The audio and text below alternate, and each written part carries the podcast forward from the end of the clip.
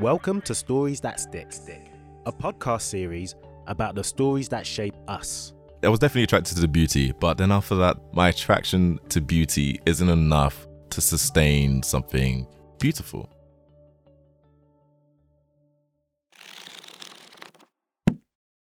It's Ade here, your host for Stories That Stick. In today's episode, we have Axel Kacoutié, who's widely known as a sound designer for The Guardian's daily news podcast, Today in Focus. But I personally know him as an amazing sound artist and poet whose work has been featured on Channel 4's Random Acts, BBC 4 Shortcut, and BBC Radio 3.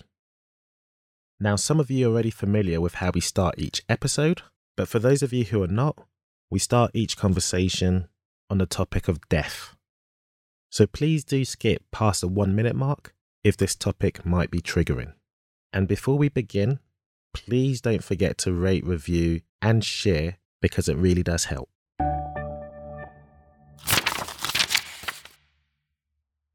We've got Axel. Axel, and I love your surname, but I don't think I ever say it right. Kacoutié. Kacoutié, yeah, yeah. But how would you say it? You know, with So, your Ivorian accent.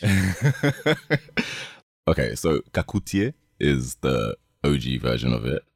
Anglicized, shall we say, is Kacoutié because you still got to honor the accent. Um, but most people they get scared when they see that, so it's Kakuti, which is fine. But I've worked really hard to make sure that people say Kacoutié, and now being on a, podcast that where the name drops is is every day. Like I don't I don't have to anymore. It's fine. It's great. I always kick things off with all my guests. We start talking about death. Mm.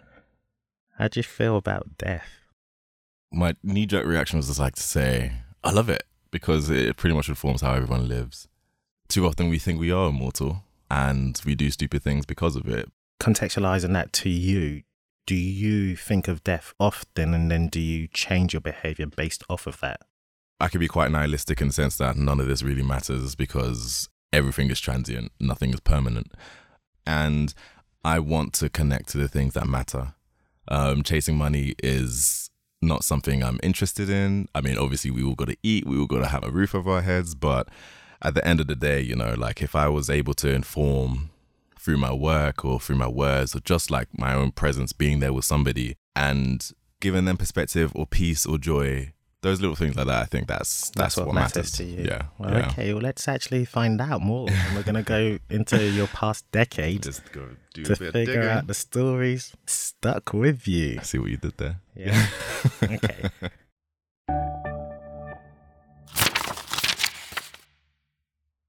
Let's talk about your first decade from zero to 10. Wow. Axel wasn't called Axel. Yeah. Isn't. Still called Axel to the family. It's, it's it's in the shortcuts now anyway, so like it's it's out there, it's out there. I that there was a bit of a like, oh my gosh, like people people are gonna know. And well, we'll get to your name Yeah, because okay. your name definitely formed in the latter years. yeah, it definitely did. um, of who you are. So, yeah, Yeah. growing up. Um, little Daniel was born in uh, Cote d'Ivoire, Ivory Coast.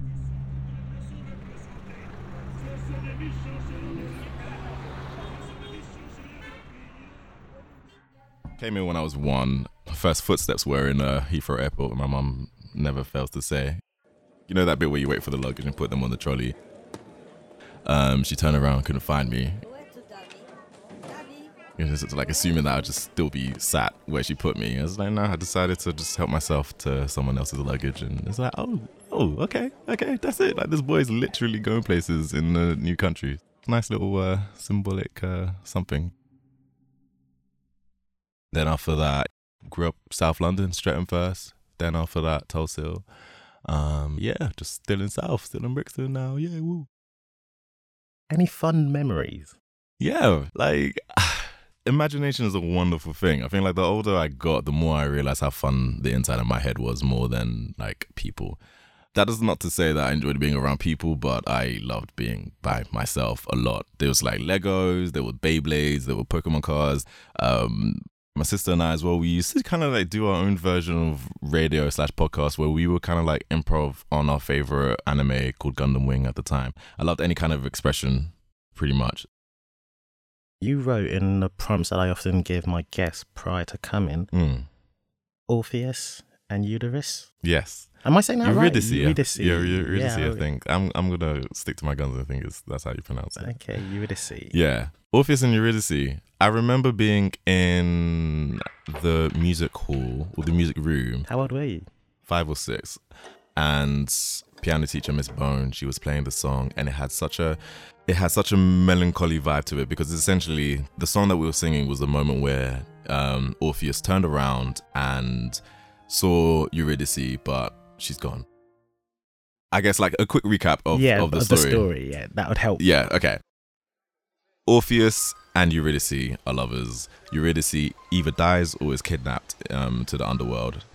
And Orpheus is really sad, so he attempts to go and get her back and basically make a, a deal with uh, Hades, the lord of the underworld.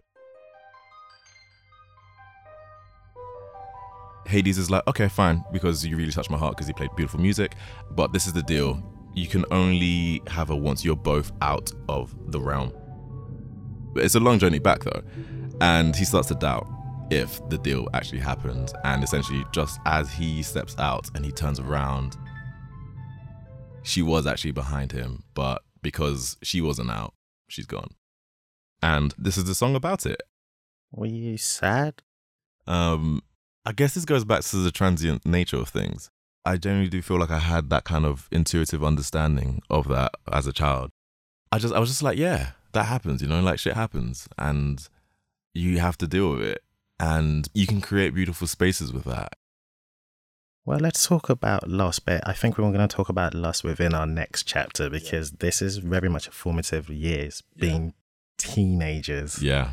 where love definitely comes into play, Definitely. sexuality and whatnot.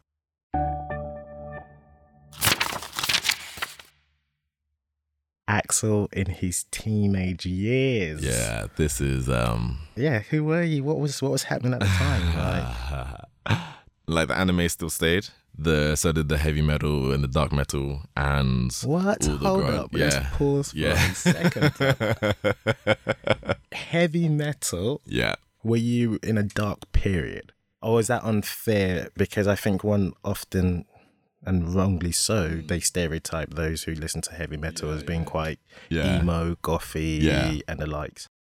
my relationship to it now, looking back at it, it's kind of like it felt more real. It didn't feel like this Disneyfication of what you expect teenage life to be. And I didn't necessarily want to only associate myself with, you know, things like kidulthood. And I'm not to pretend like I got a kick of the fact that I was listening to some different stuff, really. You know, like there was that kind of like Lone Ranger kind of like thing. you know, a black guy that listens to metal. You, you got looks. Is that a thing for you? Do you feel comfortable being on your own? From an introvert perspective, yes, because that's I'm energized by being by myself. um, creatively speaking, I need that. I need. I didn't understand this at the time. It was really confusing understanding like how I actually functioned. Standing from the outside, being by myself, it looked like everyone else found it easier to kind of like relate and connect and make friends and stuff like that. Like I did have friends, but there was something exhausting about the way I was being or I felt that I had to be. I mean, you're in primary school, right? At this Mhm. time, going into college and university. Yeah. There often is, especially within our education system, there's that one teacher. Yeah, definitely. Mr. Montine. He was my music teacher for the majority of my secondary school career. And I remember the uh, parents' evening. He pretty much informed my mum there is a world for what young Daniel at the time wants to do. And he belongs there, essentially. If it wasn't for him saying that, I think my mom probably would have gone more down the traditional route because she doesn't know. Like, how many children of immigrants know that you can actually excel and there's money in it and it isn't just all this flashy, like, impermanence of a lifestyle, shall we say, that one typically sees. And yeah, Mr. Montine definitely. He showed the light. I can't. I can't Well, think no, of this thing. yeah, Like he, he, put you on a path. he put me on the path, man. He was the first one like, that nodded and respected and valued and upheld and protected the artist in me. Okay, so I do want to move forward. I Yeah. want to move on to our next decade, next chapter. Yes.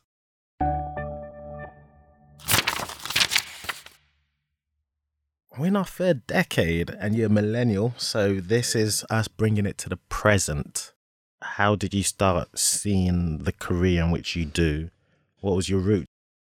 taking it seriously, I was probably 17 and I had a relationship with a manager at the time as well.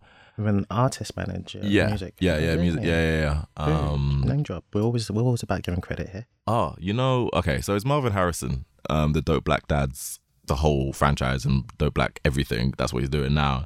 Uh, but yeah, he has, has a background in um, managing artists. How did you meet? Like, how did you? How did have I- this relationship? Twitter is a is a really good networking um thing. It was really oh my I just remembered something else. Oh my god. Okay, so I'm gonna finish this bit and then I thought I'm gonna say something else. Actually, no, I'm gonna say the other thing first. Damn, there's no rules. There's no Yeah. rules. No rules. You know, just it because. I remember that um, secondary school GCSE that was my first introduction to a digital audio workstation. It was Cubase. Going to college, that's when I was introduced to the program Reason, and it was like a virtual studio basically. You know, you had a racks, you could see it. You had a mixer, you can turn it around, you can rewire things everywhere and work stuff like that. So you understood a bit more of how how the production of a song works. And everyone wanted to be a rapper. So it was a natural fit of like just making beats for people. Um, I was in uni at the time and having like worked with um, a couple rappers, so Marvyn got in touch that way. I never realized this until this conversation how much that informed what I do now. Just like interpreting established work or literally just trying to make it as close as possible without making it sound like Without it's the song. Without yeah. plagiarizing. Thank you. how do you become a sound designer for an outfit like the Guardian? Um, it was a headhunt at the Guardian. I didn't reach out, and I think the best way I can answer that question is to reflect upon the things that I just did myself, because really that's how I got there. Um, I I went to unis at Ravensbourne studying music production for media, and during the time I was there, it was 2012. The Olympics were happening. I was um, on work experience. Um, at the time, I was a massive uh, fan of LBC. James O'Brien specifically, and I was following him. He tweeted that he was in the same arena where I was, and I was like, "What?" so I tweeted him saying, "Enjoy the show." And there was a bit of to and fro that way. Jones, the engineer, Clive Jones, big up as well. I saw his title and was like, "I want to know how he got what he did." So I- slid into the DMs and said that, and he essentially invited me over to the studios in Leicester Square. Gave me a tour of LBC, and then after that, he was like, "Yeah, so that's what I do. Would you like to do it?" I was like, "What? Okay, yes, please." Yes, Amazing. please. Um, so my time at uni was kind of like split between like trying to finish the course, um, training as a studio manager at LBC, and also trying to spin as many creative plates with Marvyn as well. And um, yeah, so it was off the back of that. I was at LBC for uh, for like four and a half years. Uh, that was a hard like last two years. Um, Do you want to speak on that? Yeah, I mean, it's just again, it's linked to the whole thing about being sensitive and how much you absorb, and like the daily news cycle, in many respects, is anti-black. There's only so much you can take, really. I surpassed my threshold of taking it. It, it became corrosive, and it became a thing of like, you know, like checking in with your mental health. Like this is this is not healthy anymore. Um, so in my head, it's just like I never, I never wanted to stay there for that long because my ambitions was always just to be an artist. Yeah. I just want to be an artist.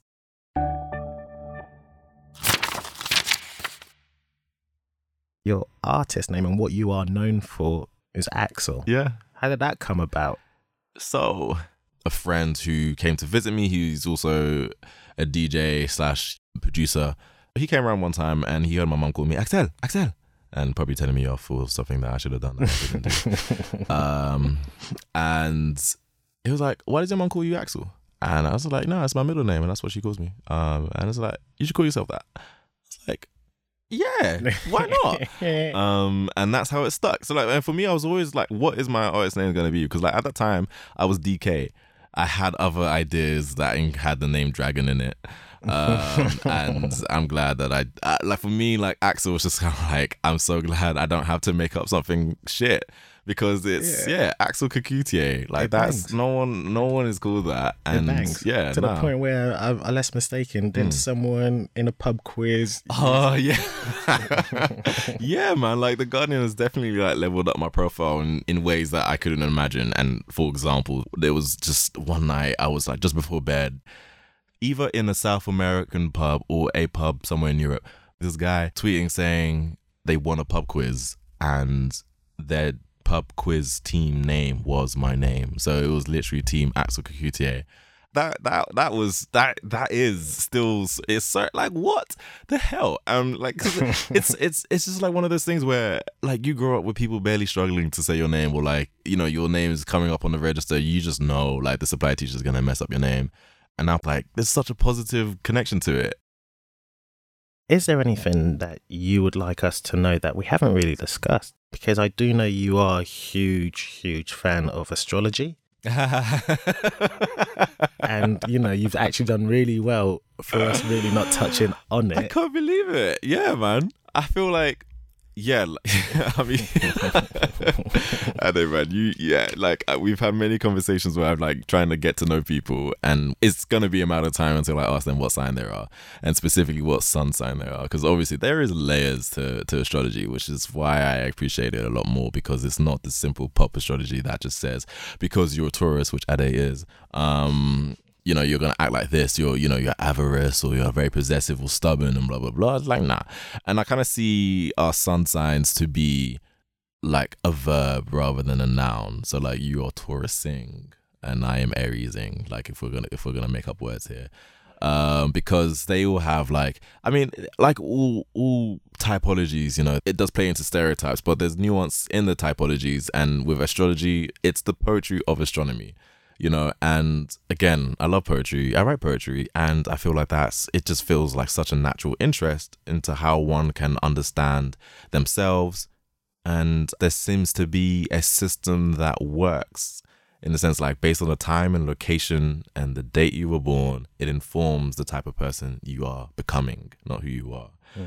Even just that as a riddle to be honest is why i'm so fascinated by it because there is a consistency around it all. Um, and it's great to just contemplate on really. Um, and i think yeah astrology was definitely a strong like it was a it was a gateway into understanding the self a, lot more. There are many avenues but that was one of them. Funny that you mention that because this then almost reminds me of your final book before we do leave The Struggle for Integrity yes by James Baldwin. yes and that that in fact isn't it's not a book it's his speech well a, a speech that he's done I really don't like words like artist or integrity or courage or nobility. I have a kind of distrust of all those words because I don't really know what those words mean. the artist's struggle for integrity is essentially an artist awakening really. It's like when they realize that they are different. Other people know that they're different and they can't do anything about it. And yet, one's compelled to recognize that all these imprecise words are kind of attempts made by us all to get to something which is real and which lives behind the word. i kind of like listen to that speech um like every three to four months just to check in with one it or not, myself and just to see if i'm still on track i feel like i've adopted baldwin as my artistic father in many for me when the chips respects just with just how powerful his insight was is that I am an artist. There is such a thing. There is such a thing as integrity. Some people are noble. There is such a thing as courage. The terrible thing is that all of these words, a reality. Behind these words, depend ultimately on what the human being, meaning every single one of us, believe to be real. like there's one quote by him where he says you you suffer and you think that you're alone until you read. Nothing that i've done lived or about to go through is unique in many respects. People have lived this for eternity. It's such a liberation to just basically own that. And essentially you're you're you're given the task to kind of like how are you gonna remix this? How how what what with with the gifts that you've been given? And like you know what are you gonna do about it? I think that's essentially what baldwin's saying. I do definitely adhere to the idea of find your gift and just share it to the world. So, what is it that you would like to share? There were things and projects you're working on that you might want us to check out. You know, plug, think- plug, Plug. This is- oh this wow is- this is okay your space. well Okay, so just in terms of like what I've done, um, what I'm doing, because there's, there's two answers to this. There's, there's that, and there's my intention with what I'm doing. So I've done a um a wonderful production, uh, something I'm very proud of actually. Um, for Shortcuts Radio Four program, and the theme was uh self portrait, and the idea was to essentially turn the microphone on producers to kind of like talk about something that matters to them, and I essentially was exploring race and identity and the concept of blackness and how the construct of it serves to white supremacy and understanding the dual nature of my identity being a francophone West African child of an immigrant in the UK. What does that mean? And then after that, I'm just like, forget all of that. This is who I am. There's a nice little fun, um, and that could be found on. Oh, yeah. that could be found. Yeah, no. I no, no, you could, no, you found. could do it. You could do it. I'm, I'm terrible with these things. No, no, that's absolutely fine. So it's actually on Shortcuts, BBC Radio 4, and I believe there's a snippet of it on SoundCloud as well. Yes, I've just clipped like the intro that uh, Josie does of mine, and you hear it there too. Um, yeah, it's also on BBC Sounds as well, in case you got that too, and, Gotcha. and all that kind of jazz. Um, yeah, so there's that. There's a film project that I've worked on as well, which is inspired from grime and the uh, relationship that the industry has to it. And there's a there's there's, there's some nice subtle uh, commentaries on that, but that was a real fun soundscape to create. What's it called and where can we find it? Oh, that? it's called The Gift, and that is a Random Acts production. It will be up on YouTube under the, under their banner, which is kind of cool. Um, so that's something that I'm looking forward to because it's been a while since I've worked on anything film wise, and I kind of missed that. So that was nice to do. Um, yeah. So like, I guess the what I want to do, the answer that I wanted to say when you asked me that was um, any any way that the sound can be a mirror of you, the listener that's what informs what I do essentially. Um, I essentially just want to remind you of who you are in, in many respects, whether it's through the theme of hope or identity or race or whatever, really. Like there's there's always an element where you can relate to it, and I hope it stays relatable in that respect.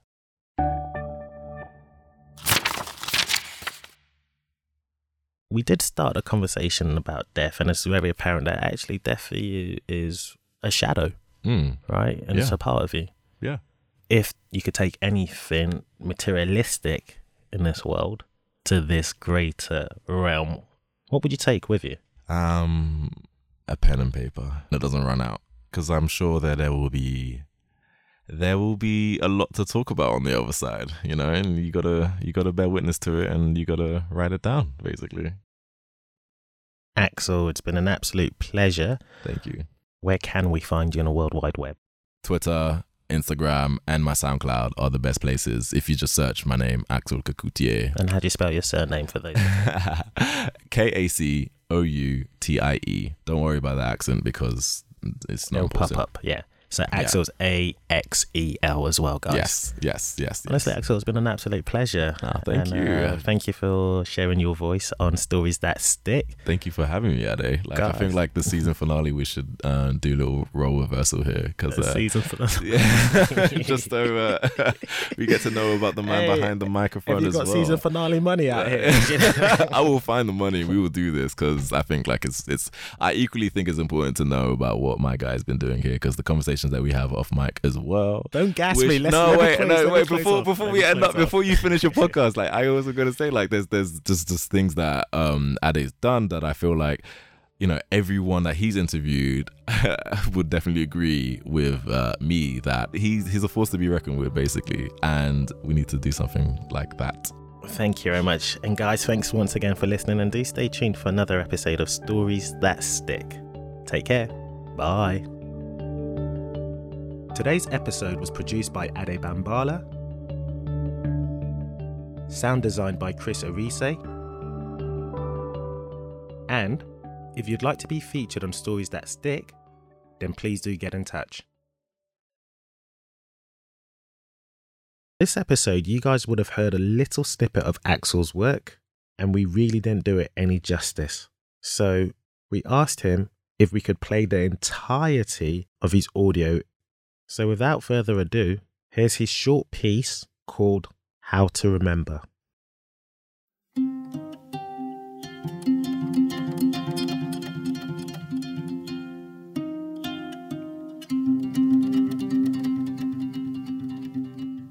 You don't know what it means to be black because you don't know what it means to be one thing. Who is when you know you're a brother and a son, a lover and a friend?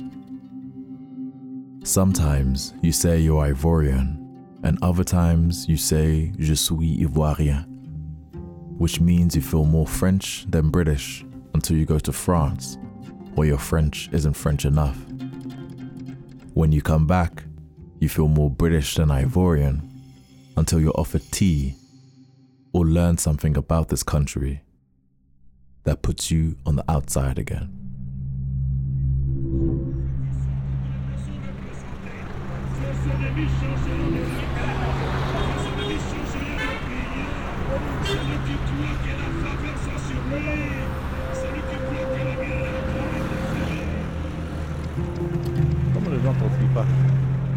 So you work and save enough to buy a ticket to fly back to where you were born. But even there, you're different. Your hair, your clothes, and mannerisms betray any sense of you being a native.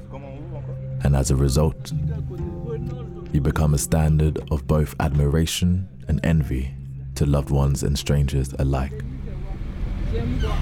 Tu vois, j'organise par exemple des, des événements, si c'est pas la musique. Your French may be Ivoirien enough, but what about your Bete, Jula, Ani? Mother tongues you never needed to learn in order to survive because you were over there. But what about here? Would you be able to make it?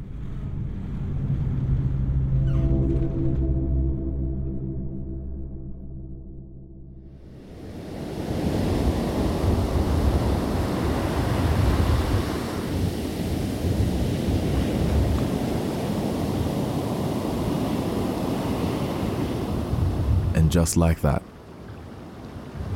after all the questioning, the doubts, and endless soul searching, you accidentally find yourself on the outside again. But this time it's okay, because you weren't pushed. You're on the beach at the edge of the world, and it's warm here as well as kind. You have the time, space, and the sea to remind you of who you are before the world told you you were black.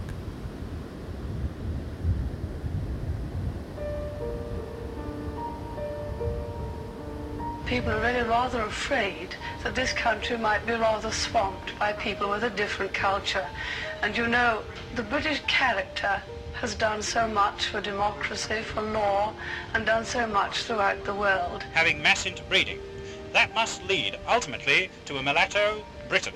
We feel that if we have a mulatto population in the future, that must mean the downfall of the civilization culture of our country, which we hold so dear. The whites have become black. A particular sort of violent, destructive, nihilistic gangster culture has become the fashion. The dirty black devil. Typical, isn't it, eh? The trouble with nignogs is they've got no self-control. One third of my class are, are black children. Then I've got a bunch of half caste children. I've got one little girl who's stunningly beautiful. She fell over, scraped all her face. I admit I was slightly surprised that where she scraped all her face, it's all pink underneath. As far as I'm concerned, if there is a racialising dynamic in society today, it's this form of identity politics which effectively says you are a victim, you are oppressed, and that these people over the other side are really hate you and are looking to thwart you in some kind of way. Great Britain is a small country and it's had enough. We don't want any more immigrants. We want Britain to be British. And I did it for maybe a week, hoping some black bastard would come out of a pub and have a go at me about something, you know, so that I could kill him.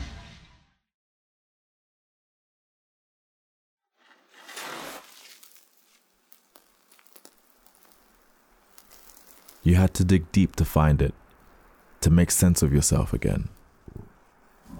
Separating what's really you from whatever you picked up to keep going in this world. It can be both liberating and terrifying because maybe, for the first time, you learn you're not the familiar mask you have to wear. You're not this terrible thing that needs to be grateful for being here. And you don't need to soften the letters of your name for them to say it. You have never been too loud or too smart, an angel or the devil. In fact, you have never been any of the things you mysteriously felt obliged to be because you realize it's never been about you. You are black because you need to be, because they need you to be, in order to stay white.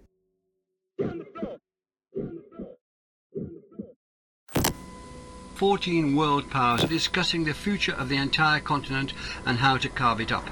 European powers had been setting up colonies in Africa for decades. Now they decided which parts of the continent they would each be allowed to treat as their own. This is how you find yourself in a game you never asked to play. In a hall of mirrors where you see them more than you see you. But you can't afford to forget yourself because knowing who you are is your way out. But after the mirrors and distractions, the names, countries, and the sea, after finding yourself on the outside, this time alone in the dark, separating from what you're not, can you truly say who you are?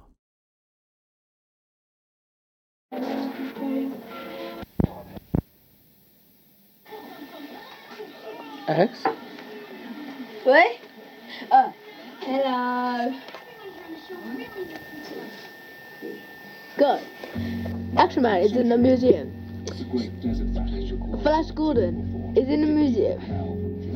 Today, I went carol singing with my friends, and I went to the old people's house. Yeah, I didn't like to touch them because were so too wrinkly. I didn't want to touch them. Happy birthday to. Happy birthday Noah. Happy birthday to. Make your wish, man.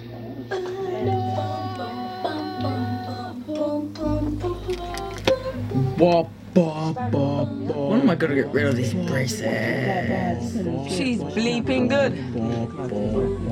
Is the replacement for the word F U C K I N G. Yeah? This was my logo. I glued it onto a magnet which is glued to the fish. Pretty smart, eh? Very creative boy, am I? I, I am. Look, we are in the car on the way to Auntie Julius. I mean, Auntie. Er- I mean, also. Mom's driving. Who is you, man? Who is me? What art thou? I don't know. Um, Axel or Daniel. also known as Daniel in this house. Yeah. This house, you know, like Daniel. See, my hair has been it's growth. Oh, God. growth in this. Oh my god. There's a lot of growth. Stone stars my skin, she stirs with love. Real. Yeah, How do you that think of love's best medicine by finding stars. So yeah, thanks Okay, so straight down to business. Yeah, I think um Yeah. I that's think- definitely yeah, a but like conversation it's, with um, Ben to have. Funny enough, I had a dream on, on Wednesday Wednesday morning of you just um, messaging me again just to see how I am. There is peace and pain, misery and joy. There are happy longings and fantastic terrors that keep you alive. There is art and childhood memories, little victories and bigger failures, but all the more reason to be proud. You have felt deep and imperfect things, but you've also known love in some of its faces and all of its names. But knowing this won't save you from discrimination and prejudice. It won't stop the suspicious stares or awkward followings in spaces you know you belong. Knowing this won't stop the clutched purses or the road crossings away or towards you with the want to hurt or more. But it gives a context to the courage, a reason for the patience, and the power to being human before you were black.